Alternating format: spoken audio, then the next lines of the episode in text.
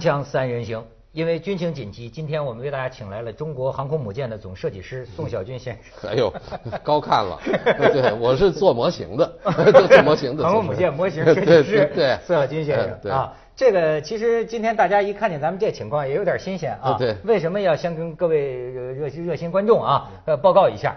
这个一前一段时间，从这个播出的布局上看，我们这个节目啊是到了宝岛台湾呐，乐不思蜀了啊。对对。其实呢，能够两耳不闻窗外事，在这个岛上的桃花源待着，是我所愿也。嗯。但是呢，时代在召唤啊，人民在期待。对。所以我们。我们瓦瓦良格就缺你这里。对对对对，因为因为出大事了，是吧？所以我们不得不这个叫什么呢？那叫这家事国事天下事，对，也得事事关心。对，因为这个事儿，听说就是南海必有一战，没有没有没有，哎，帕劳打死我们中国渔民了。嗯，这个呃，但是有些网友说了，说他们这些个国家闹吧。闹一下，我能多知道一国家的名字，像这次帕劳，对对对对，增加地理知识。对，就是海淀区比海淀区稍微大点吧，那么一地儿，当然也都是几几二百来个小岛，对吧？呃，百分之七十左右是菲律宾人。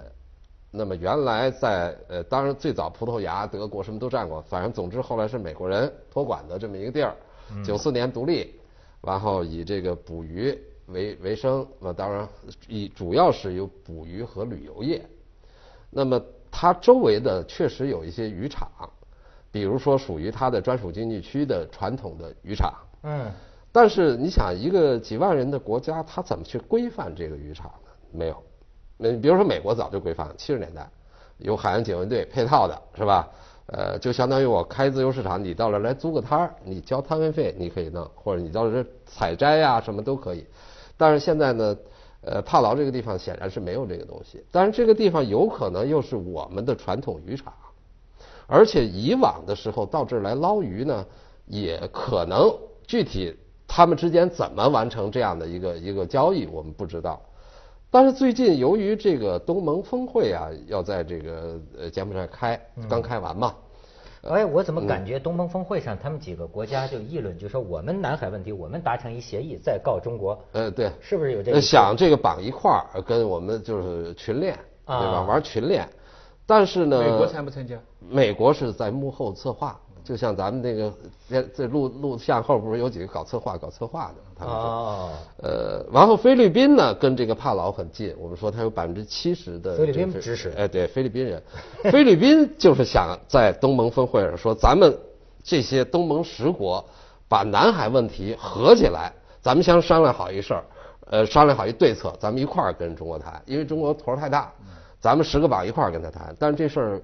没太弄成，但是菲律宾也是多，就是多管下下下注吧。其中帕劳这个事儿很有可能是他们操作。那像泰国、柬埔寨，他们跟他们一点利益没有，他为什么要跟你交呃，是啊，所以说呢，东盟有很多跟海没关系的。对对对，其实东盟跟我们在岛屿争争端上，主要的就是三个国家。越南，呃，越南、菲律宾、马来西亚，马来西亚就是跟我们在南沙群岛的有一些岛屿啊，当然也越南跟我们也是西沙也有一些争论。呃，文莱呢就有一个，然后印尼呢是因为大陆架延伸进我们的那个传统的九九段线，嗯，就是有你知道那民国画的，就是民国那个内政部当时画的，就是雅尔塔体系完了之后这一块我们就画完了。呃，所以说这十个国家不可能绑一块儿。然后他们还污蔑说我们因为胡主席去了柬埔寨嘛，嗯，对，说是碰见中国游客了，哎，说对，说给行贿了，啊，谁给谁行贿？说我们给柬埔寨啊，呃，然后洪森还那个呃这个誓言淡淡的说没有，就是当然我们给柬埔寨投资呢，我们给柬埔寨资助嘛是一贯的啊，对呀，西 哈努克那时候就开始了，对对对不对？对，所以说呢，南海这件事情呢，这大家都不太。就是对它的整个的来来龙去脉并不是太熟悉。总之，中国现在由于比如说有钱了什么的，呃，或者他们占我们岛啊，再加上媒体的宣传吧，再加上美国人在后边策划，让大家比较大，在这个问题上。但是呢，如果静下来，我们来想这件事情，它可能确实有很多纠结的地方，也难怪当时有我们说了一个就。邓小平说过几句话，就是主权在我，搁置争议，共同开发。嗯，怎么来的？这这这个过程啊，刚才我说那四个国家，呃，就是三个国家岛屿公有中论，还有另外两个文邓小平那个不是讲钓鱼岛的吗？呃，我知道，但是南海问题是平移过来了，因为它确实是非常复杂。比如说这个咱们的九段线原来是十一段，后来北部湾两两千年，呃，我们跟这个越南是搞定了，北部湾划界已经完成了，而且两国海军还在那儿互相巡逻，没问题了。那就是南海这一块儿，这个这个雅尔塔体系完了，二战之后我们把这一块划下来，这是一个传统的。这九段线也很有意思，它是一个把国境线的东西划到海上来了。什么哪两个九段？九。九段九下下围棋那下围棋那对，你在地图上看，它是这么一段一段的，把这个南海圈圈进来。哦，那个线叫九段线。九段线啊。那么九段线里边的岛屿是不是都归中国？当然，我们有过历史考证，大部分的南沙群岛的岛礁都属于归中国。归中国呢，这个主权首先是第一位的，这这岛是我的。那么。呃你说的归中国是因为历史上呃历史上有一些记录啊什么的，我们去过啊，谁去过啊，然后留了一些碑啊一些东西。后来八二年呢，联合国海洋法公布了，公布了之后呢，就说接着配套的就是说这个地方是有石油，哎，还有很多石油。然后呢，这些国家就开始抢，越南什么菲律宾就开始抢。抢了以后呢，当然我们也跟他们也有冲突。八八年啊，跟越南打了一仗，抢到南沙几个礁。对对。完后呢，根据联合，南沙不是西沙之战吗？西沙那是七四年，西沙我们是七四年就别跟他抬杠。对。然后呢，根据海洋法的这个解释，说这些岛呢，如果说是有条件居住人的，那他就可以以这个岛为圆心。二百海里的专属经济区，专属经济区下边万一有油有金子都是你的。但是这些岛是不是能有居住条件呢？其实按照大大多数来说，原来可能并没有人在上面。后来现在我们啊越南都开始，越南前几天还不弄六个和尚去，什么建庙什么的，那就是说大家都说这底下有有东西。就相当于咱们仨人本来原来在这儿传统的在这儿做节目，后来突然有一消息说这底下有金子，对，完后咱肯定我站着，那不是 你刚一走，摄像过来了，说是我边，对吧？完了说在这挖，但是谁也没。现在这个深海的这个十六个新生代盆地的。里边号称有油的地方没做技术勘探，就是油闹的，资源闹的，呃，资源闹的，对资源的预期，对闹的，对。然后美国人呢，当然他不是说要要这儿的油，这个现在包括有一些国家开的大陆架的油，也就是百万吨级的油。我们现在进口两亿多吨油，百万吨、几百万吨，你像我们苏丹就两千万吨，对吧？安哥拉就是四千万吨，这个无所谓。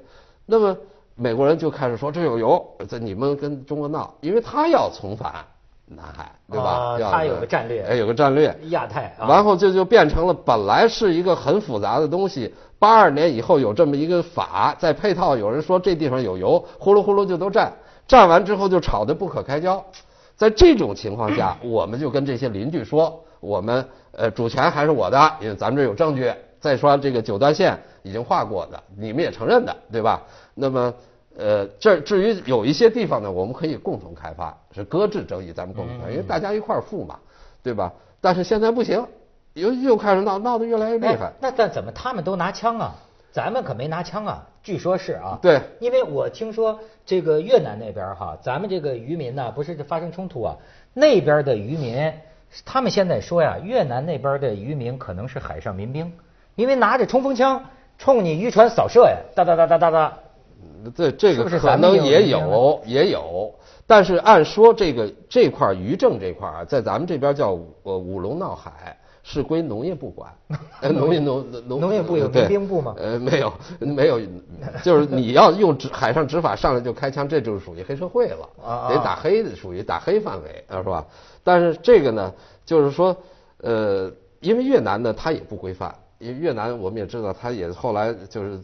打完仗就就就革革新开放啊，什么折腾，大家也都穷嘛，就弄这些东西，互相有人后边掳钱，说你挑事儿就折腾，这样的话，他们枪支流散的肯定是很多，当然很多还是我们从重庆那边，就是呃成都、重庆就是三线工厂，对，为了抗美援越运过去的。没错，最近运了上万发炮弹嘛，在哪儿？湖北那边在哪儿？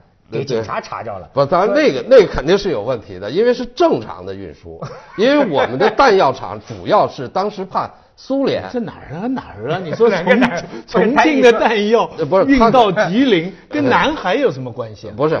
呃，刚才南海一时用不了嘛，就没有没有东北那边用用。不不，他这个说就是说，当年我们援助越南啊，是大三线的重庆、成都的这些弹药，通过成昆铁路给越南，对，给了越南，越南打美国人，对，把美国人打跑了，对，他那个地方留，因为他常年打仗，他的枪支弹药比较多，对，最后可能被渔民怎么弄来了，跟我们闹。你刚才说的是这个事儿，是这么个路线图，就是明白了，明白了，就是。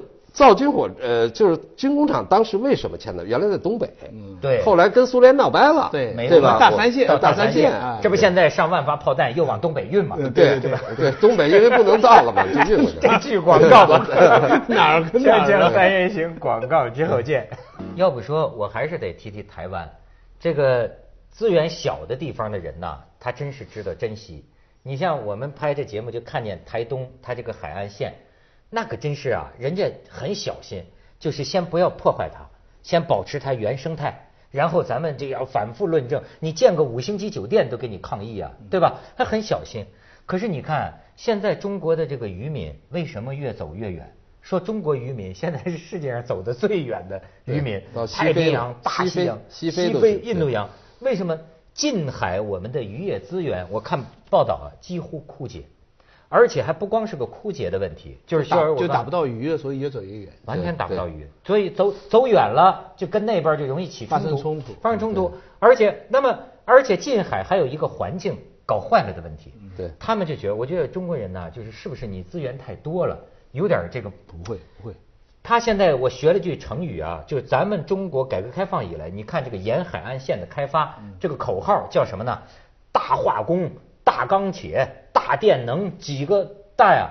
然后呢，这叫人家这叫什么呢？就是抢占地盘但是呢，低值开发。嗯，就说你呀，你浪费了，就是你占了那么大个海岸线，你可能你的都得要一个地方建这个。我你知道我去采访中国海岸线，我见过多少个这种化工港、大什么什么游轮码头，都搞这个沿海经济开发呀。那上海带的头嘛，金山石化嘛，几十公里、六十公里海岸线全是嘛，化工厂对吧？但是那个时候是想过富日子，啊是，因为你一旦来了石油，比如当时我们大庆有石油，现在是九四年以后我们成为石油的进进口国，那么你像呃就是南海附近的广东茂名附近，然后这边是广西。呃，这个北海啊什么的，防城港，它这基本上的都是大的这个炼油，炼油配套的，比如说百分吨炼油配套的三十万吨乙烯，它出来的东西，比如咱们用的这些塑料乙烯啊，穿的衣服啊，甚至到了韩国、日本，他们早期也这么干的。韩国，呃，然后当然他后来越做越细分，做的细分就精细化工化妆品，对吧？你看韩国现在卖了很多化妆品。就是它到精细化工这个阶但是前提都是得把油运进来，然后在这儿加工，炼成汽油、柴油，还有一部分做成化工产品，然后进到我们所有的像我们的椅子呀、桌子呀、门窗啊东西了，呃，包括电脑壳子啊等等，就是这样。那么这一块呢，第一把就业解决了，第二呢，但是渔民失业了，呃，说渔民失海嘛，就但是渔民那个那个利润呢，比如说。我捕这些鱼，它所带来的这个利润，远远比这个工业要低得多得多得多。所以说，这就有一个取舍的问题。中国从来都是农业服从工业，对，工业服从军工，对，这个是一这个轻重线是一直是这样的。但但是还是回到刚才那个南海这个问题，如果你不是中国的人，你也不是东南亚的人，你是一个完全不相干的人，你从地图上看呢南海的我们的南南沙群岛的。地理位置啊，是离中国大陆很远，离菲律宾那边很近。当然，现在历史上有很多层面，那个是我们的领土，而且世界上有很多这样的先例，比方说那个那个福什么什么什么群岛啊，福克兰群岛，呃，离离离阿根廷旁边，可它离英国这么远，可照样英国人打下来作为它的领土。对，全世界的舆论也没有说英国人抢占它，对不对？那所以，所以我我现在的问题是。目前大家都知道，美国在背后捣乱。那么东南亚国家为了自己的利益跟中国抢，中国呢就想把一一单一的对付，不希望你们抱团。但是最大的争论我发现是两种，一种就是说中国应该打一仗，针对某一个国家是。打一个局部战争，是。把这个局势推迟下去，就是说你只你否则的话就会就有可能在今后的十年二十年里面丧失这个国土，这个是我们不可接受的，这是一种说法。对第二种说法是中国目前的经济正在好一个很好的发展情况下。正常发展下去，再过十年二十年，总的 GDP 可能又赶超美国的情况下，最容易制止中国这种发展的，这也是美国人的愿望，就是两种，一个是你政治内乱，第二个是你一个战争。对。所以第二种看法就是认为，不管怎么样，拖拖拖，对，只要我们熬过这个将来二十年以后，美国人也没这个力量来来来倒腾菲律宾，他们更没戏唱了。你觉得这两种到底哪一个？我觉得现在主流上比较偏呃倾向于后一种啊，就是我个人不做判断，能拖就拖。呃，不是，就是或者美国人说这是一种赎买战略，因为南海这块地方原来属于谁的？就是呃。历史上肯定是中国先占，因为中国大嘛，对吧？那时候那些 包括很多华侨都到，他们原来是吃那个果子呀什么的，东南亚那块地方，呃，是中国的。那么咱们就说近些年啊，咱们记事，就咱们这一代人记事的时候，就是说原来是美国人占着的，后来美国人开始打越战，六十年代打的就比现在这个伊拉克和这个阿富汗选的这个招还破。当时你六十年代过得挺好，你打什么越战？打越战，把钱都砸进去了。砸进去，后来中国和苏联就帮助，刚才咱们说到重庆的问题，就帮助越南。那有意识形态的原因，对，意识形态东西方冷战嘛，就把美国人打跑了。七五年以后，美国人撤军，这就是特别狼狈就跑了，整个东南亚这块就空出来了。空出来之后呢，苏联就进来了，因为苏联想没有海洋出口嘛，特别是温水海洋，它没有。他一直想出来，就占了越南的金兰湾，租了租了这个基地，对吧？苏联然后就想在这边经营，但是苏联有个短板，因为苏联除了军工以外，它别的经济不行。嗯嗯。然后里根的呃，就是后边的，无论是卡特、呃福特还是里根，他们就出了一个主意，说咱们呢不让苏联人进来，咱又军力又不够，那时候又裁军费啊什么的，呃，那怎么办呢？咱们就给这些东南亚国家给他市场，于是。他们就跟东南亚这些国家，现在的东盟的几个国家，比如泰国呀、马来西亚、呃、印尼啊，就市场做得很大，就给他 OEM 代工。其实后来九十年代我们可以看到，其实前九十年代你出国外或者在国内能看，马来西亚产的皮鞋、衬衫挺多的，对吧？品牌的还是后来的硬盘、内存都是他们。新加坡人聪明一点，就做管理，对吧？来这儿，那么苏联你光有军舰没用啊，这边我都是给美国人干活呢。那么后来呢，到了这个冷战胜利以后，美国人就不太搭理了，叫温柔的冷落，就不太理他们了。哦，这时候中国因为里根当时转移产业，也给中咱们东南沿海开放吧。嗯，咱们的那些血汗叫血汗工厂也好，什么富士康也好，咱们聪明啊。哎，他们那边热情的拥抱。对，他们那边没几个中国，咱们这边全是中国人啊。然后咱们就就做的特别好。特别好，就和东南亚的贸易额在零七年的时候就超过美国和东南亚的贸易额了。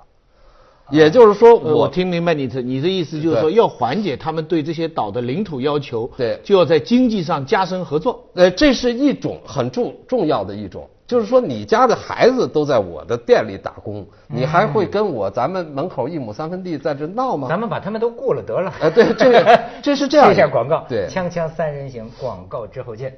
但是我就觉得啊，尽管咱们是不想打仗，对，但是我不知道这种情况，就是用他们这词儿，hold 不 hold 得住？比如说这些小国呀，嗯，这现在拿枪打，这飞机上来了，会不会他是不是局面在控制中？要是哪天烈度升级，比如说弄一炮弹把你一渔船炸死一船人。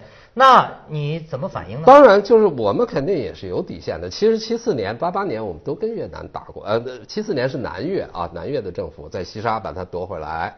八八年我们在南沙也跟越南打过仗，当时那个时候是有冷战的色彩，既有争呃维护海洋权益，同时也是为了牵制越南。那时候苏联跟我们反正。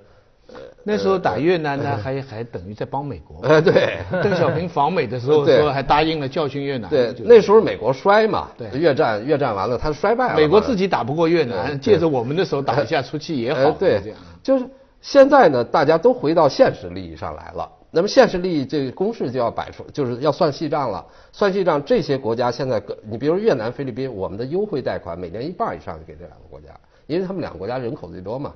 当然，印尼人口也很多啊，就是他们两个是一个九千万，一个将近一亿人，而且他面临着巨大的社会发展。谁有一亿人？就是我就是说越南和这个菲律宾啊，都是九千，就快到一亿了，而且它的人口这么多人，对它人口的统计啊是也不是很全的，对吧？但是都快早晚得过亿这么生，这样的话它面临着政府的压力非常大。它怎么发展？不，我明白你的那个经济的这个缓解的措施啊，讲的越好啊，咱军情观察室的忠实观众啊越失望啊。对，他们就整天盼望着要要要有一战一战一战。我我的问题是，假如要有个局部战争的话，越南、菲律宾、马来西亚，我们会选哪一个？这是第一个问题。第二，我们有没有这个局部战争的能力？美国会不会插手？美国肯定不会插手。现在变采访节目了。对，这种这个这个局部战争能力肯定。就是那对对我们来说非常轻松的一件事儿，是吗？对，但是来说对付越南也很轻松吗？对，也很轻松，因为越南跟我们陆地有接壤。啊，如果说陆地有接壤的话，那完全是不一样的。当然，还有一种办法，就是这是个层级啊，比如说制裁，我们说先立威后立德，对吧？嗯嗯。我们生意做得很好，我也给你贷款，你太过分了，我用什么方式立威？比如还有一种商战的方式，我制裁你。啊，经济战，经济战，这个都没用，中国到现在。不是，咱要不要说打仗了，西沙那么远的打，咱们航空母舰要要出动吗？没有任何问题，呃，没有任何问题。瓦瓦瓦瓦良格号没没都造都造好了，不不，航空母舰出用不着出航空母舰，别的。金说这个留在后一步，对。对。对，金说这个慢慢来，慢慢来，没事，干脆跑低了得了，对，不是。